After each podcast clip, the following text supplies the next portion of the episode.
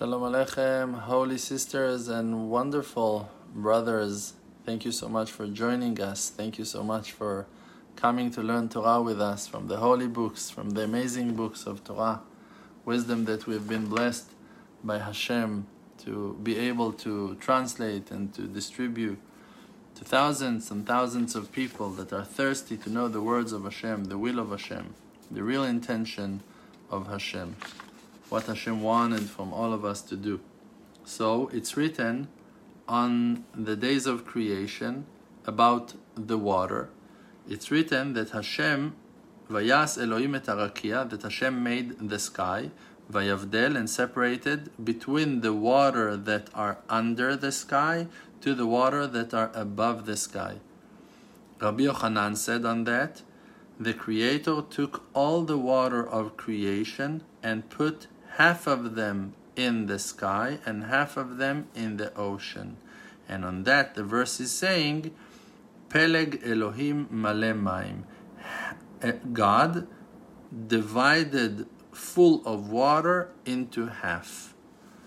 And Rabbi Berechia is saying on that, the water were separate the, the lower water was separated from the upper water in crying only while crying.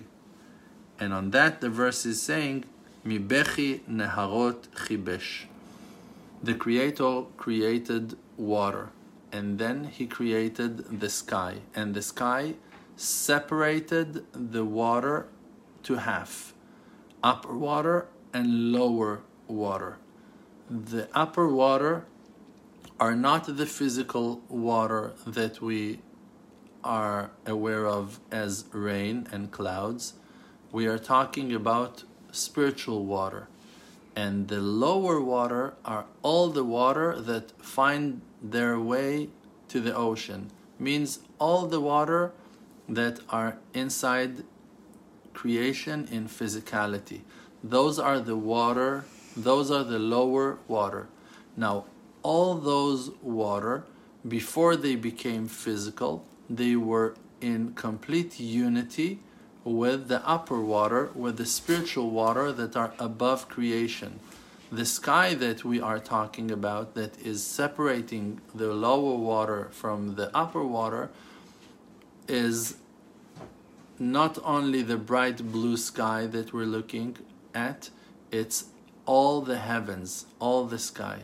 So the sea of souls as well is the upper water, and our souls that are trapped in physicality are also an aspect of the lower water, and therefore the souls are being called crying water, tearing water, because the separation from our source was so painful that we were not experiencing it in no other way but through crying.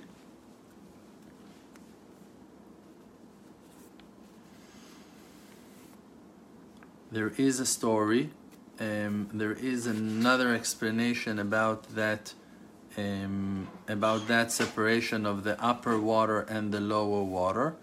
Um, and there are three uh, great sages that are explaining um, on that separation.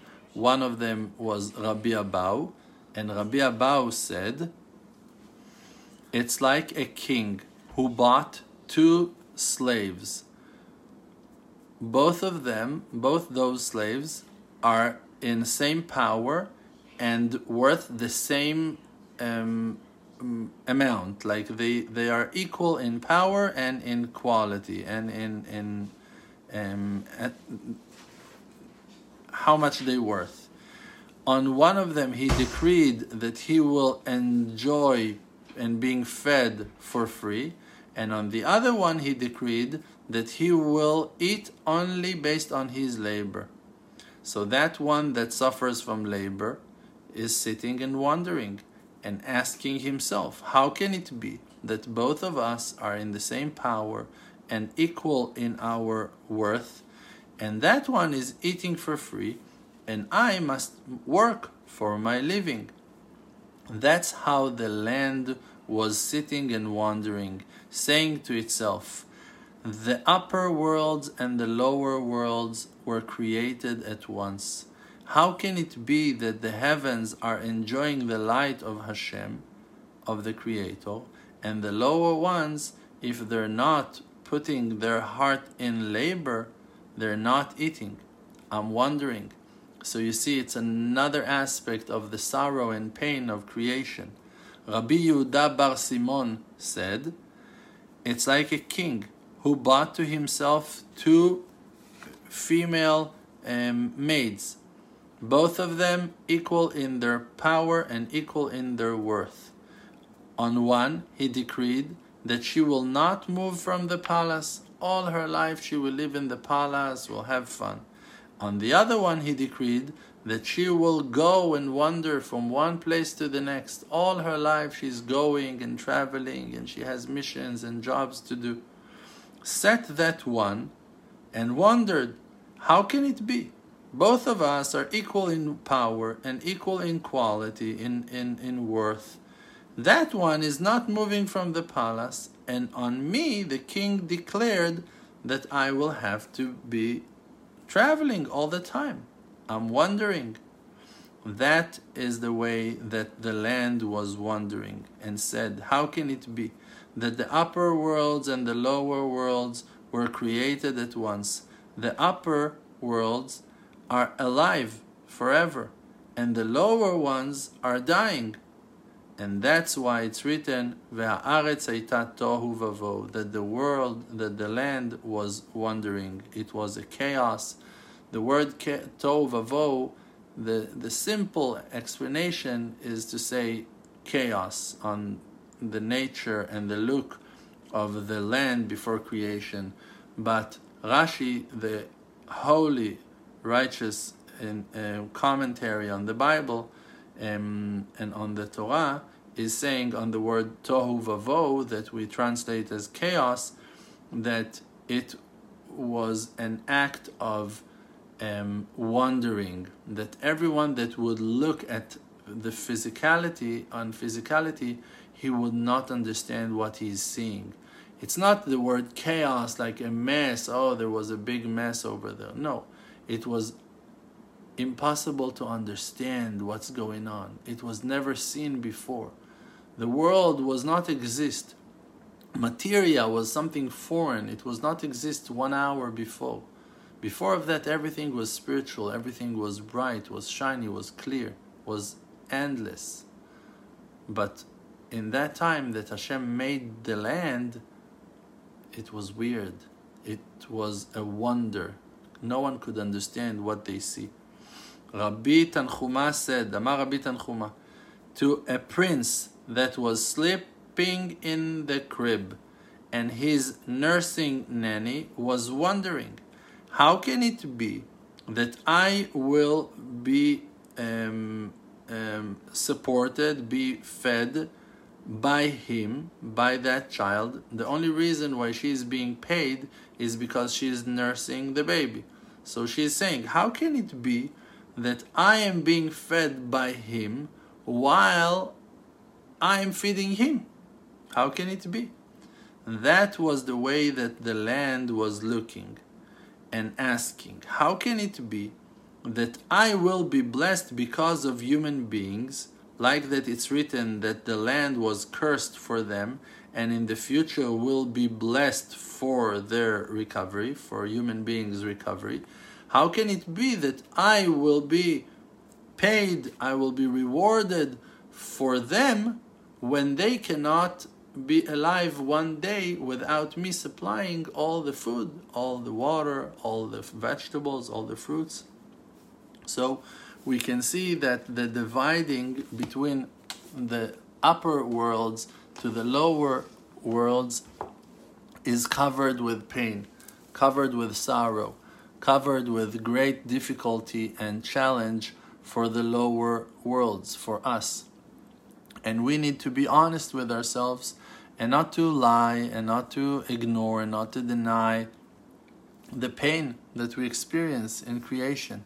We must be honest and we must understand that there is a purpose the Creator is merciful and kind and generous and loving, and He sent us here for a mission. The weak and um, and the the weak soldiers are not being sent behind the enemy lines. The unique and special forces are the ones that are being sent to the most risky and dangerous missions because of their power. Now, when they're coming back home, they're coming wounded, they're coming scratched, they're coming hurt, they're coming with trauma. They're not coming joyful and happy like you can uh, mis- mistake to think. In reality, they're experiencing a lot of harsh, difficult hours. But by their merit, the world exists and people can live and they defend the land and the living. So, exactly the same and in the same way, us that we are here on earth in the last generation, especially on very hard missions, experiencing very hard labor, pain, sorrow, frustration, trauma. We are special forces and we are maintaining light and we're pulling the light of our sender, of our maker, of our creator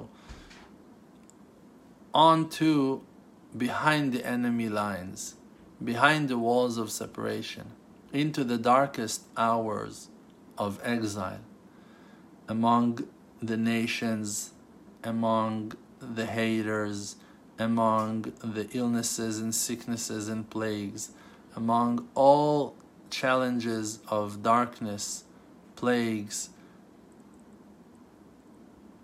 all kinds of sorrow, spiritual, emotional, and physical. Into that darkness, we dived in like those special scuba divers that are going to pull out pearls from the depths of the ocean.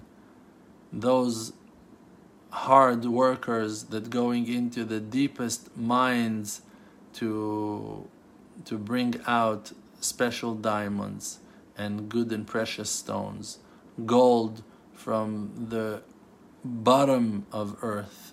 We are those ones that were sent to those dark places to release and set free the spiritual sparks that fell in times of sin and violations.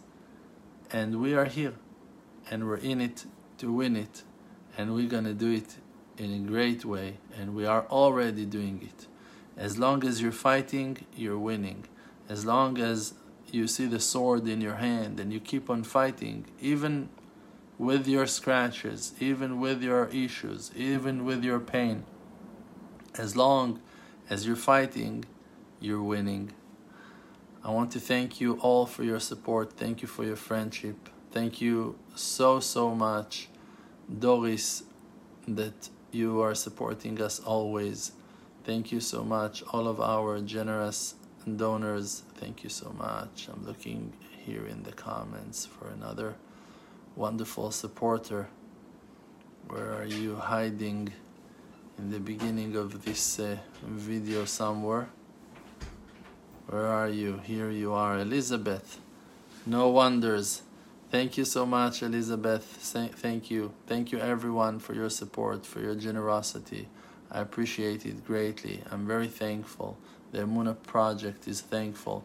The public who enjoys the message is very thankful um, to have you and to enjoy your support and your friendship. May Hashem send love and healing and support to everyone, that everyone will wake up to find the light of our Maker within, within you. It's your soul that is shining, and may the light spread and heal the world in the most wonderful and beautiful way. Amen.